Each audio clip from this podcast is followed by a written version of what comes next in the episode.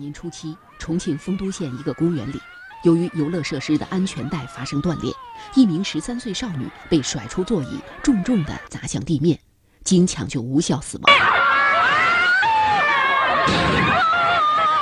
初步调查，事故原因是设施安全带断裂，安全压杠未有效压紧，导致悲剧发生。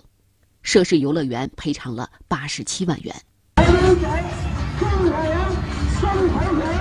越来越多游乐设施出现在我们身边，这些游乐设施带来了刺激欢乐，同样也埋藏着安全隐患。这几天正值我省多处庙会，那里的游乐设施是否安全呢？今天中午，记者来到了洛阳关林庙会，发现这里人头攒动，游乐项目十分丰富刺激，很受大家欢迎。这个多少钱呀、一个人？啊？二十。二十啊？这个安全不安全呀、写了有安全的，啊？有安全的。在现场，要说最吸引人眼球、最刺激的就是高空揽月这个项目。游客坐在上面反复旋转三百六十度，让旁边的看客捏了一把汗。天熊令姐姐有吗？啊，想知道他都得丢弃，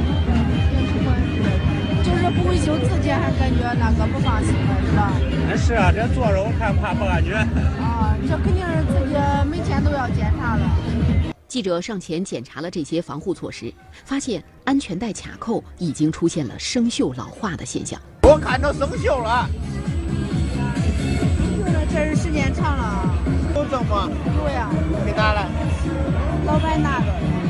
在其他摊位前，记者同样也没有看到年检安全报告，只是在摊位上贴出了一张简单的乘坐须知。买这个安全不安全了？你看一海盗船哦，它都都有多不安全，啊我害怕走出来了。那都揉出来，那叫害怕的明白吗？询问过程中，商家们都说自家的游乐设施安全有保障。记者决定体验一下这里的海盗船项目。来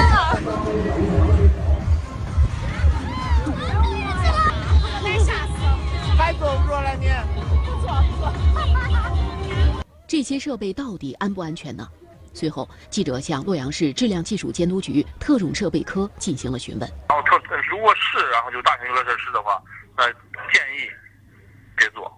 别做，咱们就检查过没有啊？可多啊，你看着我。咱们之之前的时候，洛阳区咱专门然后就咱洛阳区去检查过，如果是是的属于大型游乐设施的，然后咱都给它查封了。